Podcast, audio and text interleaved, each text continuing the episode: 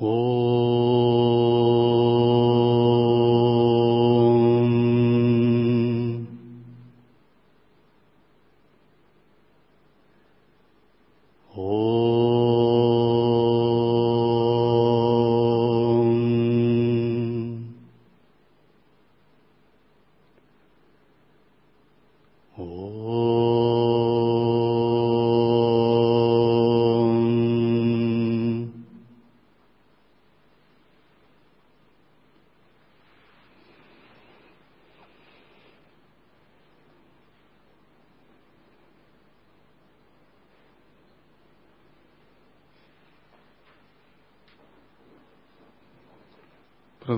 Текста Гаракшанатха Манаска Йога. Благодаря достижению полной умиротворенности он перестает быть вовлеченным в деятельность. Тогда йогин достигает совершенного растворения в Парабрахмане.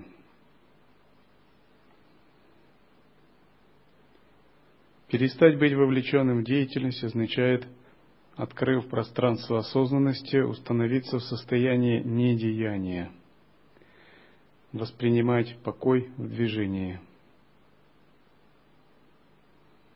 Обычно мы всегда остро чувствуем себя делателями, делающими. И мы всегда чувствуем, что внутри нас есть какая-то такая штука, эго, которая делает, стремится получить результат и насладиться его плодами. И которая постоянно приписывает себе результаты своих действий. И вот когда мы так поступаем, мы все больше утверждаемся в неведении, создаем такую новую иллюзию, которая ведет к новым результатам. Все это ахамкара, чувство делателя, делание, делатель, эго, действие. Все это основано на ложном чувстве псевдоиндивидуальности. Это заблуждение, ошибка, пхранти. Поскольку мы считаем, будто есть некий центр, который ответственен за какие-то деяния и который должен получать плоды этих деяний, должен ими наслаждаться и должен приписывать их себе и через это самоутверждаться, распространять свое влияние, чувствовать свою все большую независимость. И многие живые существа, именно потому что так думают, постоянно страдают.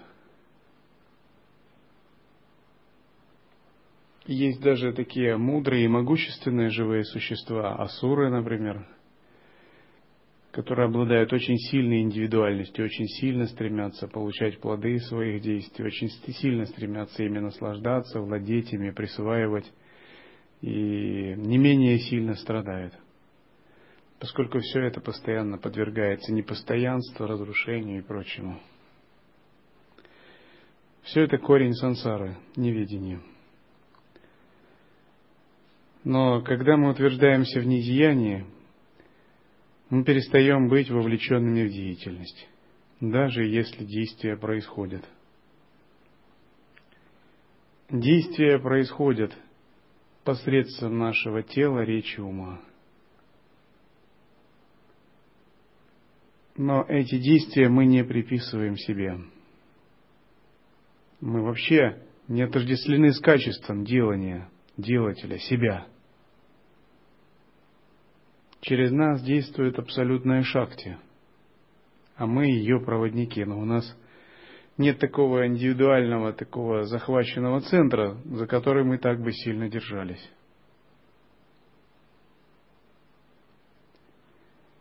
И когда мы утвердились в пространстве недеяния, находимся в центре, то в центре мы ничего не делаем. Мы как сущностное сознание –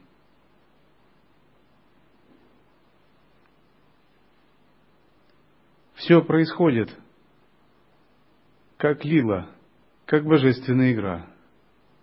Это не означает, что мы не можем применять волю. Воля тоже происходит, она тоже случается, как часть лилы. Некоторые джняни говорят, что вы ничего вообще не можете. Все, что все происходит, и вы даже ничего не можете сделать. Это тоже крайность.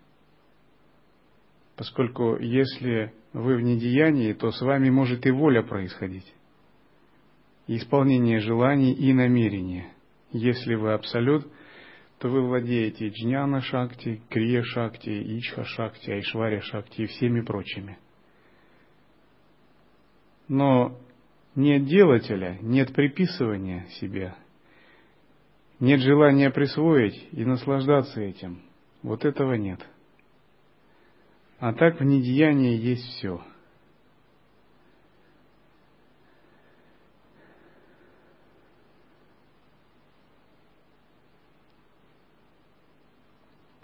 И такая утвержденность в недеянии возможна, когда вы открыли свою природу и утвердились в ней. До тех пор, пока такая природа не открыта, постоянно совершаются ошибки делания, делатель, привязанность к плодам своего труда, желание ими наслаждаться, желание их присваивать. То есть мы как бы эгоистично хотим все себе присвоить и не хотим отдавать все это Богу не понимая, что именно в момент такой отдачи мы получаем, получим гораздо больше, что вот это наше «мы» и есть ограничение. Это, это желание наслаждаться и присваивать и есть ограничение. Часто святые, видя ограничения в умах йогинов, действовали так радикально, обучая искусству самоотдачи. Например, царь стал учеником одного ситха – а ситх продал его в публичный дом и сказал ему служить так, чтобы хозяйка дала ему рекомендации. Полностью эго царя, чтобы оно исчезло. Вот такое служение, евнухам ему служить там, что-то наподобие.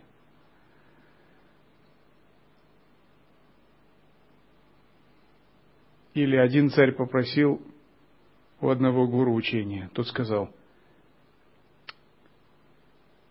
есть мой ученик из касты подметальщиков, он служит в твоем дворе дворником.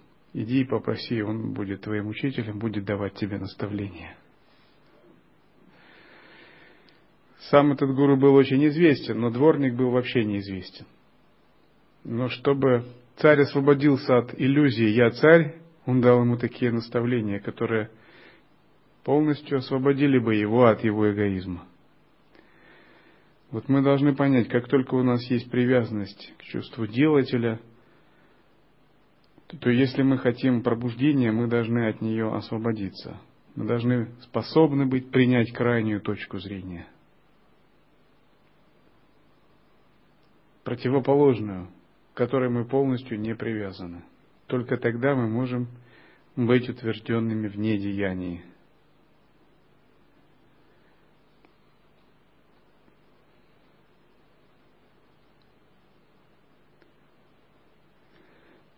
Я скажу о признаках того растворения, лайи, что случается у тех, кто постоянно медитирует на высшую истину, и которая приносит сознанию свободу. Достигший растворения не знает удовольствия и страдания, не ведает холода и жары, не различает между объектами органов чувств. Кто не жив и не мертв, не открывает глаза и не закрывает, кто подобен безжизненному бревну, тот пребывает в растворении. Лайя происходит двумя способами. И один способ через присутствие в сахаджа самадхи. Другой способ через присутствие в нирвикальпа самадхи и кевала нирвикальпа самадхи. В состоянии кивала нирвикальпа самадхи такой йогин подобен бесчувственному, поскольку все его праны собрались в центральном канале. Его сознание отрешилось от объектов чувств, от органов чувств, от ума и от тела. Если вы медитируете достаточно, вы можете испытывать эти два способа лаи. Первый в активном переживании, в движении, разговоре, мыслительной активности, когда на фоне всего этого присутствует безупречная осознанность.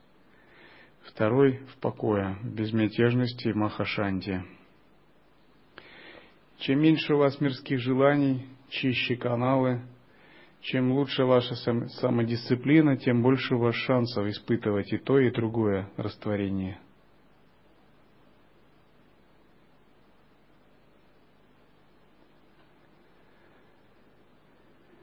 Пережить растворение в Махашанте очень сложно, если у вас много мирских желаний, если ваш ум взбудоражен, если каналы забиты желаниями.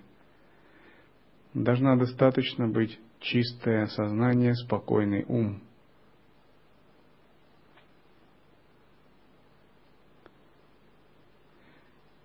Подобно тому, как пламя светильника, находящегося в лишенном движения воздухе месте, светит ровно, так выглядит и достигший растворения йогин, свободный от мирской деятельности.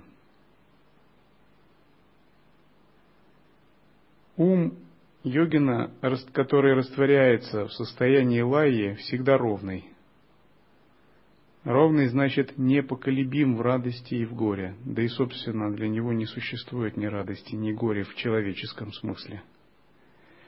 Есть осознавание и неосознанность, более глубокая осознанность и более низкая. Есть праны, с которыми получится сам йога, и есть праны, с которыми не получится сам йога. С первым можно интегрироваться, а вторых следует избегать. Так живет йогин. У него нет дуалистичных понятий. Все это фетиши, иллюзии, присущие обществу социума, обыденному обществу. Но тому, кто вступил на путь освобождения, не годится иметь такие понятия, схватываться ими и быть обусловленным. Он должен их бесстрашно откинуть в своей душе. Но тем не менее, в относительном измерении – стараться быть социально адекватным, чтобы продолжать такую лилу, то есть выглядеть как обычный человек. Но в душе он должен откинуть подобные обыденные понятия. Его ум должен быть ровным, не подпадая под влияние логики, теории, философии, концепций, различных понятий, традиций, культуры, личностных взаимоотношений, не говоря про эмоции и желания, своего эгоизма. Он должен быть полностью свободен от всего и полагаться на естественную осознанность.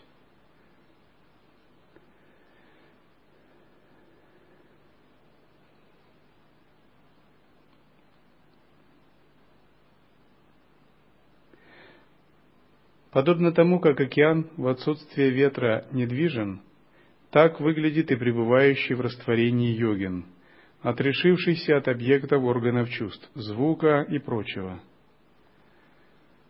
Если отрешение происходит кевала нервикальпа самадхи, савикальпа самадхи, такой йогин просто пребывает в глубокой медитации. Чередуя медитацию и ходьбу, он идет к Махалае, великому растворению – если же йогин идет путем сахадж самадхи, он касается объектов только на тонком сущностном уровне, но на глубоком уровне не позволяет им себя задеть. И в том и другом случае его ум отрешен и неподвижен. В случае нирвикальпа самадхи отсутствуют викальпы, модификации ума – в случае сахаджи самадхи викальпам возникать дозволяется. Но даже когда они возникают на периферии сознания, они не могут задеть сущностного сознания. Они являются просто творческой силой, игровой манифестацией, чити-шакти виласой. Игровой спандой, которая возникает на периферии.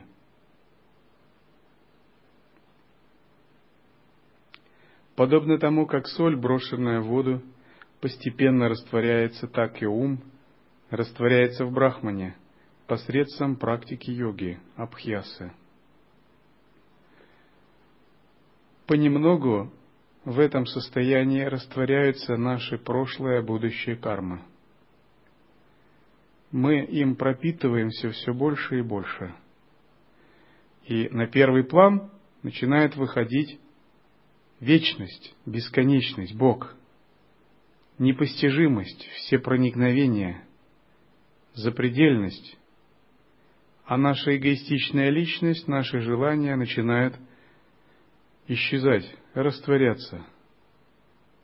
Наши представления, логика, старая память, прошлый опыт, чувство «я» – все это понемногу перестает быть важным. Все это грубое, временное, наносное и иллюзорное, непостоянное. Это и есть ахамкара, эго – наше сущностное «я» начинает выходить на первый план, и мы с ним отождествляемся все больше и больше. То есть происходит замена двух как бы состояний энергии. Тонкое выходит на первый план и становится главным, управляющим. Грубое уходит на второй план, становится второстепенным, подчиненным – и вот этот процесс переподчинения означает трансформацию, пробуждение, просветление, капитуляцию и сдачу ахамкары, ложного эго. Он не проходит так уж безболезненно, поскольку эго имеет очень сильные цепляния и фиксированные представления. И вот этот самоосознающий центр долгое время продолжает все равно оставаться в нем – и часто эго пребывает в замешательстве не знает, что ему делать, и дрожит. Из-за того, что как бы ему придется отдать бразды правления чему-то более глубокому, чем оно само. Поэтому все говорят, святые, например, христианстве, что ветхий человек, символ эго, должен быть распят. И вот после распятия начинается воскресение, подобно распятию Христа. Воскресение для вечной жизни в облике божественного человека. И вот ветхий человек, эго внутри нас не может быть бессмертным, жить вечно, не может быть знать истину, потому что эго само ложное. И путь к освобождению лежит через то, чтобы эго уступило место этому сущностному сознанию – это значит, что мы должны перенести центр самоосознавания в высшее Я. И когда мы это делаем, происходит отпускание всего, что мы считали собой. Это не так просто. Вы должны быть готовы к этому, очищены, натренированы, зрелы, воспитаны –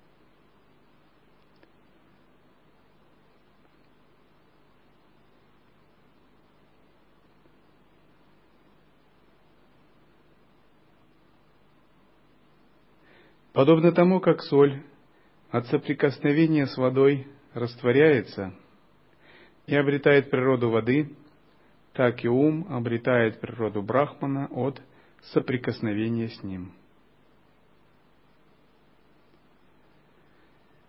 Когда долгое время мы созерцаем, мы соприкасаемся с Брахманом. Вот вы получаете наставление, созерцание, санкальпе. Это как бы способы коснуться Брахмана – и ум, долго касаясь его, сам постепенно окрашивается и имеет его природу, превращается в него.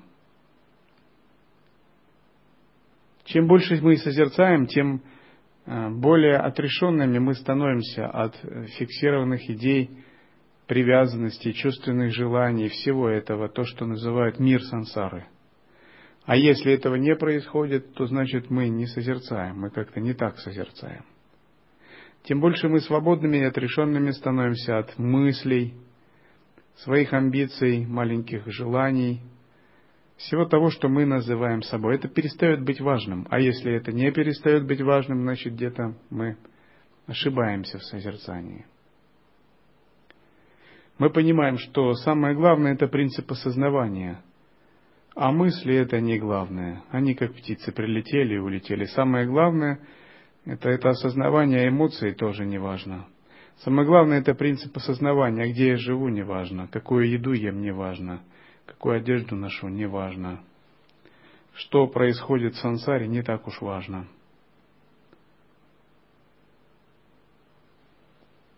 И когда мы это понимаем, и мы видим, что наш ум становится очень ровным, очень стабильным. Самое главное – это принцип осознавания. И неважно, какой я занимаю пост, какое я делаю служение, все это неважные вещи. Но в самом деле это не важные вещи. Главное, как я осознаю и как я смогу осознавать дальше, каких успехов я в этом достигну, как я смогу соединиться с Богом. Но бывает так, даже на духовном пути у нас все равно неверно расставлены приоритеты, и мы придаем каким-то вещам важность, а другим не придаем важность.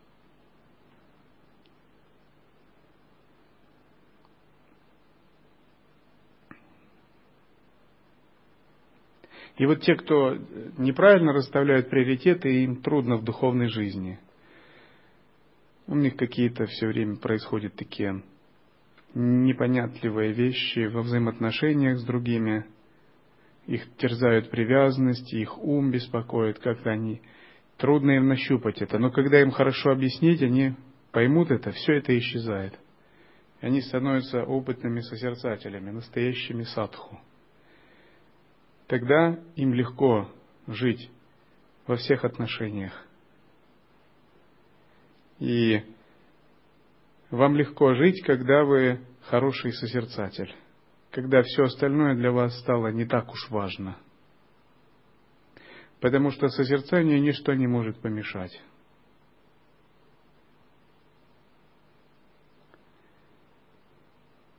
Подобно тому, как соль получается благодаря солености воды, так и нирвана достигается благодаря тому, что ум имеет природу брахмана.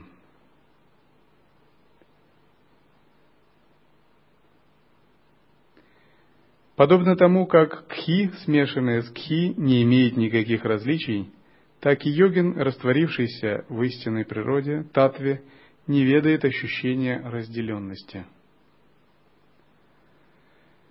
Успехом в такой практике является переживание недвойственности. Понемногу наше «я» растворяется в Боге, в великом абсолютном осознавании. И то ощущение раздельности нас с другими и нас с миром исчезает. Это так, будто мы считали себя маленькой ограниченной личностью – и затем мы обнаружили, что мы являемся вовсе не маленькой и неограниченной личностью, а мы являемся очень большой, такой огромной вселенской личностью. И эта вселенская личность не имеет тех качеств, которые нам присущи как телу.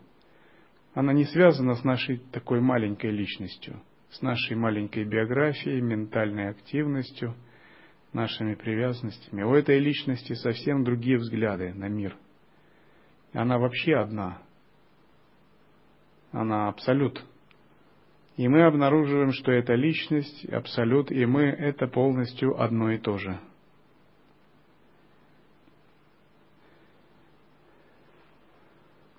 Часто говорят, что на гуру нужно смотреть как на Бога, согласно текстам и тантрам. Но это не для всех – это только для учеников, обладающих глубокой верой и самайной связью. А посторонним такое не говорится.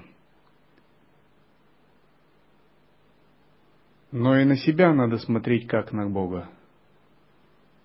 Не следует думать, гуру есть абсолют, а я, значит, какой-то какая-то дополнительная часть вне абсолюта.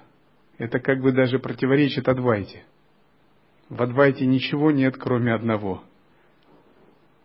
И вы не можете сказать, есть брахман, есть гуру, который ему тождественный, а я ему не тождественен. Я что-то отдельное само по себе. Это будет двайта. Философское противоречие. То есть это нужно именно для вас самих, чтобы вы привыкали на себя смотреть как на Бога.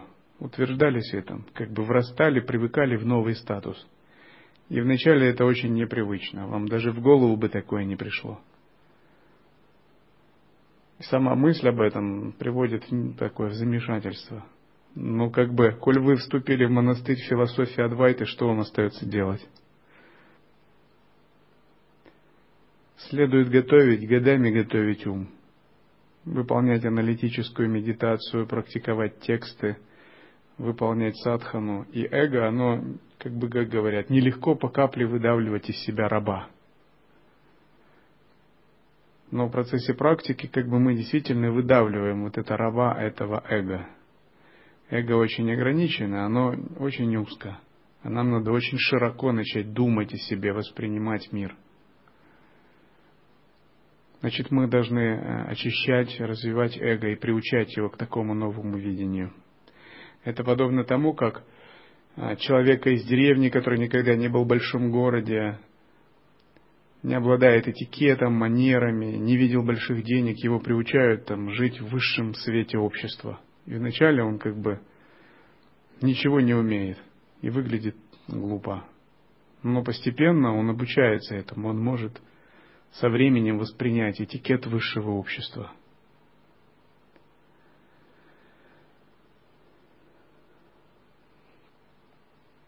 И часто наше эго, не понимая этого, оно может строить, продолжать какие-то свои цели, планы и задачи. Но у него не должно быть каких-то уж слишком серьезных целей, планов и задач. Какие цели, планы и задачи могут быть у того, кто будет растворяться?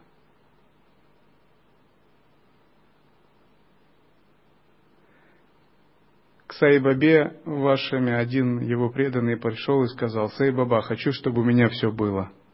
Сайбаба ему сказал, хорошо, у тебя все было. Вот примерно так и с эго. Эго много хочет, но оно ничего не получит в своем двойственном эгоистичном видении. Но наоборот, если оно сумеет поменять точку зрения, оно получит все. Но не от себя, а от Бога. Это как если сын, маленький сын, если он не слушает отца, он ничего не получит, не развиваясь. Но если он будет послушен воле отца, то отец сделает его своим преемником. Так и эго. Эго получает все в тот момент, когда оно говорит, мне ничего не надо, да будет воля твоя. Когда оно сумеет так капитулировать. Йогин достигает растворения на мгновение, на время одного дыхания, шести дыханий, на час, три часа, день, месяц и год, после чего достигает высшего – Вдох и выдох называются праной. Шесть пран называются палой. Шесть пал – это час. Благодаря достижению растворения на одно мгновение, йогин, несомненно, соприкасается с этой высшей истиной, после чего снова и снова достигает этого состояния. Благодаря растворению в течение шести мгновений, поглощенный в себя йогин обретает спокойствие ума – Постепенно посредством этого достигается нидра, йогический транс, и мурчхана. Благодаря растворению в течение одного дыхательного цикла прана и остальные ваю занимают свои места. Когда мы утверждаемся в глубоком состоянии присутствия, растворяются наши двойственные представления, и праны начинают проникать в центральный канал. Дыхание становится тонким, редким, и даже в движении дыхание может замедляться или даже почти останавливаться, становиться неуловимым. Это признак того, что созерцание углубляется. Гармонизируются праны. Благодаря растворению в течение одного дыхательного цикла курма, нага и прочие ваю возвращаются в Дхату и остаются там. И сначала основные праны Апана, Самана, Вьяна, Удана наполняют центральный канал. Затем дополнительные, так называемые малые праны Нага, Курма, Крикара, Девадатха, Джананджая тоже наполняют центральный канал – происходит глубокая гармонизация.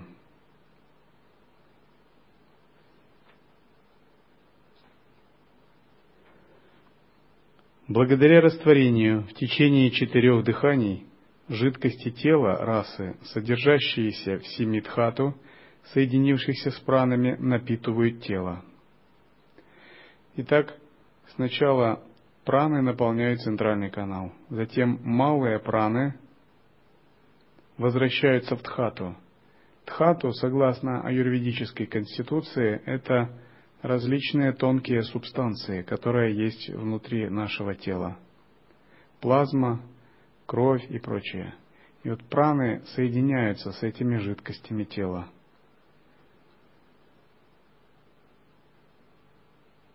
Затем что происходит?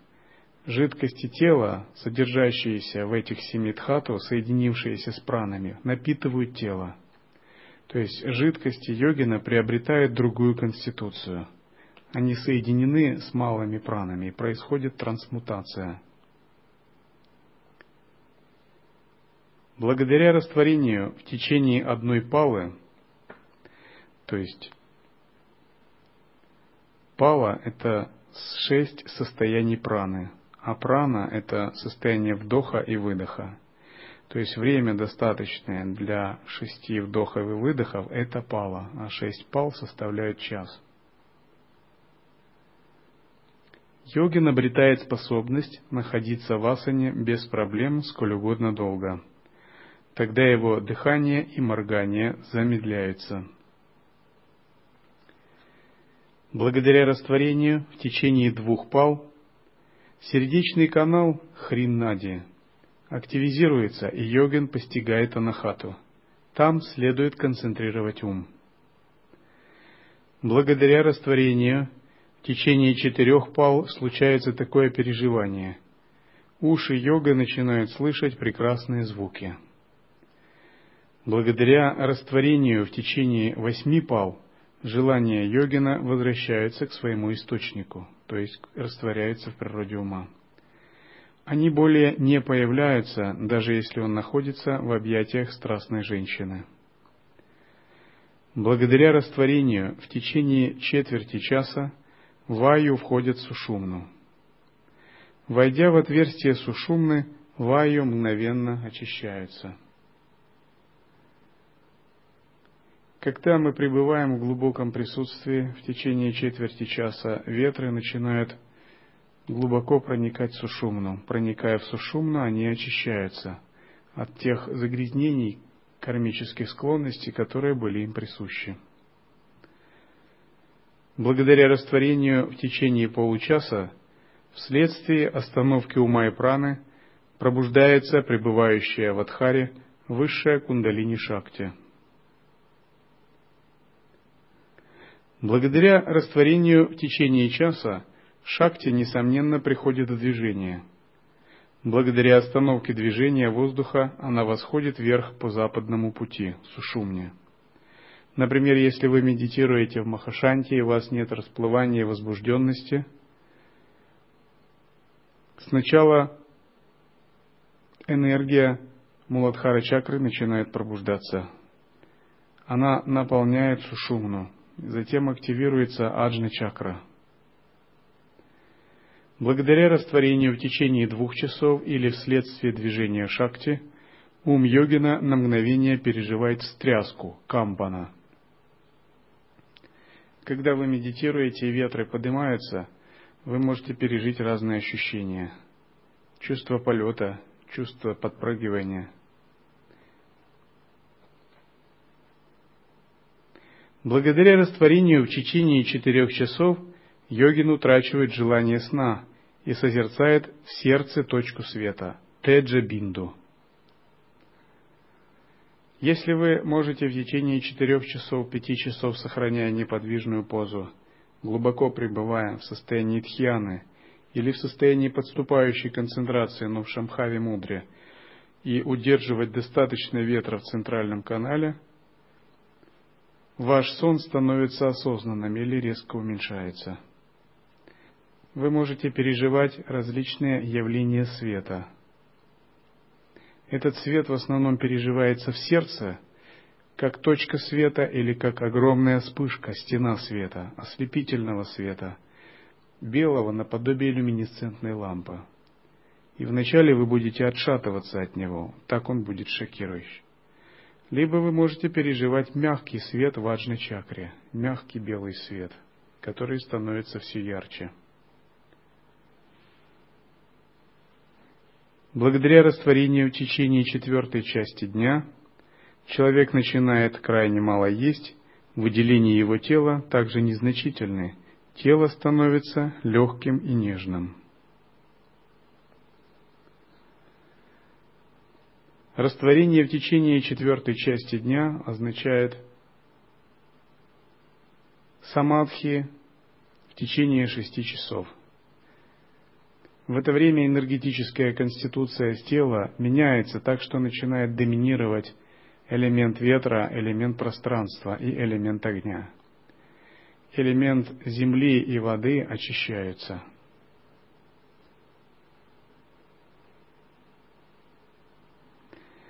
Это процессы лаи, лай-йоги, которые происходят.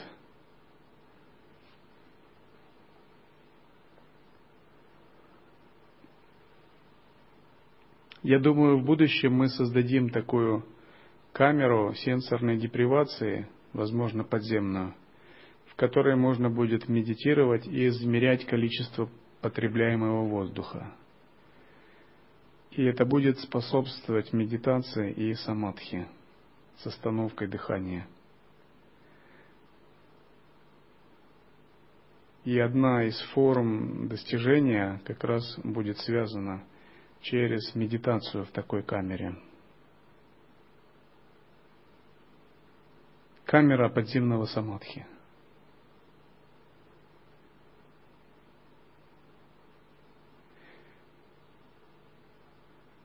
И в будущем у нас, я считаю, что появится немало монахов высокого уровня, монахов с вами, которые будут очень много уделять времени самадхи,